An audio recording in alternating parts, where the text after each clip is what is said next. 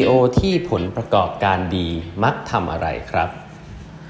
สวัสดีครับ ท่านผู้ฟังทุกท่านยินดีต้อนรับเข้าสู่ 8บรรทัดครึ่งพอดแคสต์สาระดีๆสำหรับคนทำงานที่ไม่ค่อยมีเวลาเช่นคุณนะครับ อยู่กับผมต้องกวีวุฒิเจ้าของเพจ8บรรทัดครึ่งนะครับวันนี้เป็น EP ที่ 1653 แล้วนะครับ ที่เรามาพูดคุยกันนะครับ วันนี้จะเล่าต่อนะฮะถึงหนังสือ CEO Excellence นะครับ ครั้งนี้เนี่ยใครแล้วพูดไปแล้วหนึ่งถึงเรื่องของ vision นะครับ vision ว่ามีหลักการตั้ง vision มากมายนะครับแต่ว่าปกติ CEO ที่มี performance outperform คนอื่นๆนะครับที่ทาง McKinsey ได้ไปดูมานะครับออย่างแรกคือ vision จะต้อง be bold นะใช้ภาษาอังกฤษ bold b o l d bold คือต้องมีความกล้าบ้าบินหน่อยๆ ไม่ได้อยู่ใน comfort zone นะครับ CEO กลุ่มนี้จะเป็น CEO ที่มีผลงานที่ดีกว่าคนอื่นนะฮะ เวลาพูดอย่างนี้เนี่ยผมเชื่อเหลือเกินนะครับว่าน่าจะมี CEO ที่มีวิชั่นกล้าบ้าบิน แล้วก็ที่ทำบริษัทเจ๊งไปไม่ไม่น้อยเหมือนกันนะฮะอันนี้ก็เลยเป็นแค่ส่วนประกอบหนึ่งเท่านั้นเองนะครับว่า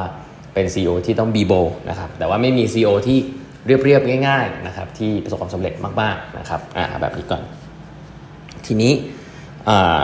วันนี้จะเล่าให้ฟังถึง strategy practice นะครับ strategy practice ของ CEO ถ้าถามว่า CEO ที่ผลประกอบการดีในช่วงที่ตัวเองอยู่เนี่ยมักจะทำอะไร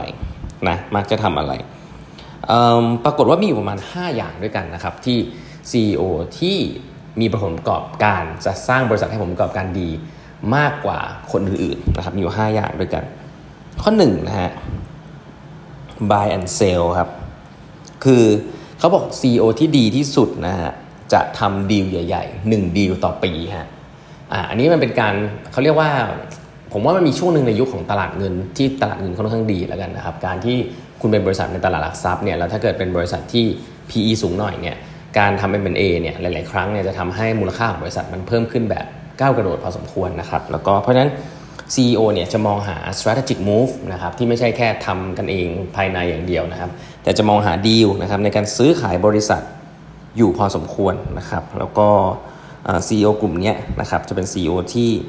ทำให้มูลค่าของบริษัทเพิ่มขึ้นอย่างมีนัยสำคัญได้นะครับ จริงก็ไม่ค่อยแปลกใจนะฮะก็คือต้องมีการ buy and sell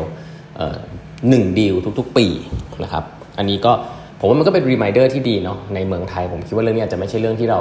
พูดคุยกันบ่อยมากนักนะครับ เพราะว่าตลาดก็มีแค่นี้ แต่ว่าในบริษัทระดับโลกเนี่ยที่ทุกๆ บริษัทเขาก็มองบริษัททั่วโลกกันเนี่ยเขาทำสิ่งนี้กันอยู่ตลอดนะครับ ก็คือการซื้อขายบริษัทนะครับ ซื้อขายดีลต่างๆ เพื่อที่จะทำให้บริษัทตัวเองนั้นเติบโตแบบก้าวกระโดดนะครับเพราะฉะนั้นนี่คือข้อหนึ่งเลยนะฮะนี่ surprisingly นะว่าเขาสรุปมาเป็นข้อแรกเลยนะครับ ข้อที่2นะฮะ invest ครับไม่มี CEO คนไหนที่ทำให้บริษัทเติบโตได้โดยการไม่ลงทุนนะฮะแล้วก็ stay safe zone นะครับลงทุนคืออะไรลงทุนก็คือการใช้ capex ลงทุนในจุดต่างๆ ขององค์กรนะครับจะเป็นธุรกิจใหม่หรือเป็นอะไรก็ว่าไปเนาะซึ่งการลงทุนเนี่ยจะต้องบอกเลยนะฮะว่า คนที่ลงทุนเยอะๆนะครับ โดยเขาบอกว่าอัตราส่วน capex ต่อ sales เนี่ย ถ้าเกิน 1.7 เท่าของอินดัสทรีเนี่ย จะเป็นคนที่มี outperform คนอื่นๆนะครับ เพราะฉะนั้นแล้วมันบอกเรื่องอะไร มันบอกว่าการลงทุนก็พูดถึงอนาคตครับ หลายๆครั้งเนี่ยบริษัทในตลาดหลักทรัพย์เนี่ยผมต้องบอกอย่างว่า ถ้าคุณเป็น CEO ที่ไม่มีแผนการลงทุนใหญ่ๆเนี่ย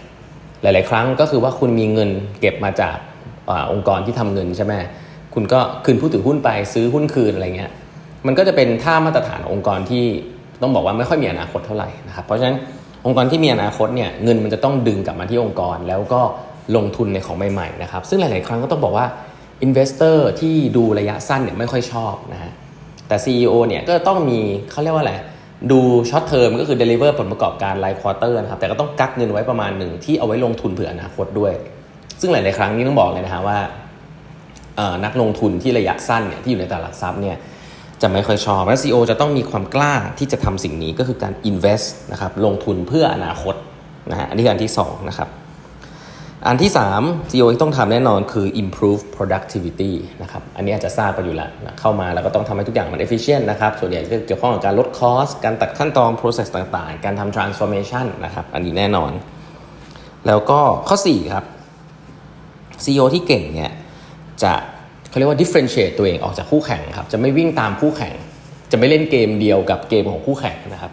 จะพยายามแยกตัวเองออกมาจากคู่แข่งนะครับมีมีนิชที่ชัดเจนนะฮะซึ่งผมจะเล่าเรื่องเลโก้ให้ฟังนะฮะว่าค่อนข้างสนุกสนานที่ในเรื่องของ strategy ของ Lego นะแต่ว่าเดี๋ยวไปเล่าวันที่ 5 ก่อน อันที่5เรียก allocate นะครับ allocate ก็คือว่า CEO ที่ outperform CEO โดยทั่ว ๆ ไปเนี่ยจะนะฮะจะ จะ shift resource ใหญ่พอสมควร shift resource คืออะไรอย่างเช่น มีการปิดแผนกเก่าที่มันไม่ work แล้ว แล้วก็เอาคนย้ายมาอยู่ในแผนกใหม่ที่มัน work แล้วก็ใส่ training เข้าไปอะไรแบบเนี้ยคือไม่ใช่ shift resource แค่เรื่องเงินนะฮะแต่ shift resource เรื่องคนด้วย เขาจะไม่ทำในสิ่งที่ไม่ work นะเขาเรียกไม่ throw good money after bad money นะครับก็คือว่า กล้าที่จะ shift resource ออกจากอะไรที่มันไม่ work นะฮะไปสู่อะไรที่มันเป็นอนาคต ทั้งเรื่องคนและเรื่องเงินและเรื่องเวลานะครับอันนี้คือสิ่งที่ CEO ทำนะฮะก็คือ ซื้อขายบริษัทนะครับที่ทำให้ทำให้ CEO outperform นะลงทุนในอนาคต ลงทุนเพื่ออนาคตนะครับสร้างเพิ่ม productivity ขององค์กรนะครับ differentiate ตัวเองออกไปนะครับแล้วก็อันสุดท้ายก็คือ shift resource ใหญ่ ๆ หลาย ๆ ครั้งนะครับ เรื่องหนึ่งที่ผูกพูดแล้วแล้วก็พูดอีกหลายครั้งนะครับ แล้วก็ผมว่าเป็นเรื่องที่น่าสนใจก็คือเรื่องของเลโก้นะครับหลายท่านจะทราบนะว่าธุรกิจเลโก้เนี่ยมีช่วงหนึ่งนี่ต้องบอกว่าอาจจะเรียกได้ว่าเกือบจะโดน disrupt ได้นะครับเพราะว่าของเล่นมันก็มีโผล่มาใหม่ๆมากมายถูกไหมของเล่นเลโก้นู่นนี่นั่นใช่ไหมปัจจุบันเนี่ยเลโก้นี่เข้าไปในธุรกิจที่เกี่ยวกับพวกจะขายเลโก้เนี่ยเขาไม่ได้ทำแค่เลโก้ออกมาแล้วนะเขาทำเลโก้ไป partner กับหนังเรื่องนั้นเรื่องนี้นี่เคยเห็นอยู่แล้วเนาะ แล้วเขาก็มีการ์ตูนมี YouTube Channel ทำ content นะครับที่ทำให้เด็กๆชอบดูนะครับ แล้วก็มาซื้อหาเลโก้กัน อันนี้คือตลาดของเด็กนะครับ แต่มีอีกตลาดหนึ่งครับที่ใหญ่พอสมควรแล้วก็ตอนที่ CEO วิกนุชดอปดุชดอปเนี่ยเขาบอกว่าเขาอยากจะทำและคนก็ไม่ค่อยเชื่อเขานะตลาดนี้เรียกว่า adult fan community นะฮะตลาด adult fan community คืออะไรครับ ตลาด adult fan community เนี่ยคือตลาดที่ เป็นเขาเรียกว่ามีช่วงหนึ่งนะครับเลโก้เนี่ยไม่ได้มีแค่ตลาดของเด็กนะฮะเลโก้เนี่ยมีตลาดผู้ใหญ่ด้วยนะครับแต่ว่าตลาดผู้ใหญ่เนี่ยมันถูกมองว่าเป็นตลาดที่แบบว่าอาจจะเป็นตลาดที่ยังไม่ค่อยเยอะเท่าไหร่แล้วเหมือนเป็นตลาดเทาๆ เพราะว่าตลาดของเลโก้เนี่ยเป็นตลาดเด็กเป็นหลักถูกไหมแต่ตอนเนี้ยมันมีเริ่มมีตลาดที่เป็นตลาดเทาๆว่าเออมีผู้ใหญ่มาเล่นเลโก้นะครับซึ่งตลาดนี้จริงๆแล้วเป็นตลาดที่สำหรับคนที่เป็นนักบริหารเลโก้เนี่ยอาจจะไม่ค่อยชอบใจนะเพราะว่าเลโก้เนี่ย branding มันเป็นของเด็กๆนะครับ แต่ CEO เนี่ยก็เข้าไปดูใน community นี้ครับเขาคุยอะไรกันบ้างจนสุดท้ายเนี่ยเชื่อไหมครับว่าเขาอยู่ในตรงนั้นเนี่ยจนเพราะว่ามีผู้ใหญ่มาเล่นเลโก้เพิ่มมากขึ้นเรื่อยๆนะครับแล้วเขาก็ถามหา pain point ถามหา service ต่างๆ ที่ผู้ใหญ่ชอบนะฮะจนปัจจุบันนะครับเลโก้ใช่ไหมฮะ revenue ของเลโก้30%นะครับมาจากตลาดของผู้ใหญ่ฮะซึ่งจุดเริ่มต้นเนี่ยมาจาก CEO เนี่ยมีความสงสัยแล้วก็ กล้าที่จะ shift ออกไปจากธุรกิจเดิมที่เป็นธุรกิจของเล่นของเด็กนะแล้วสิ่งนี้ตอนแรกที่เขาทำเนี่ยไม่มีใครเชื่อนะครับ จนสุดท้ายเนี่ยเขาก็เกาะติดฮะแล้วก็พยายามที่จะทำให้ทุกคนเชื่อเหมือนเขานะฮะแล้วก็สุดท้ายก็สามารถที่จะเป็นตลาดที่แข่งขันได้ แล้วก็เปิดตลาดใหม่น่านน้ำใหม่ของเลโก้ของผู้ใหญ่นะผมเห็นพี่ๆผู้บริหารเยอะมากเลยนะครับในเมืองไทยที่มีกิจกรรมคือการต่อเลโก้นะครับแล้วเลโก้ที่ผู้ใหญ่ซื้อนี่ราคาไม่ใช่ถูกๆนะแพงๆทั้งนั้นนะเพราะฉะนั้น ตลาดนี้ก็เป็นตลาดที่เปิดขึ้นมาใหม่สำหรับ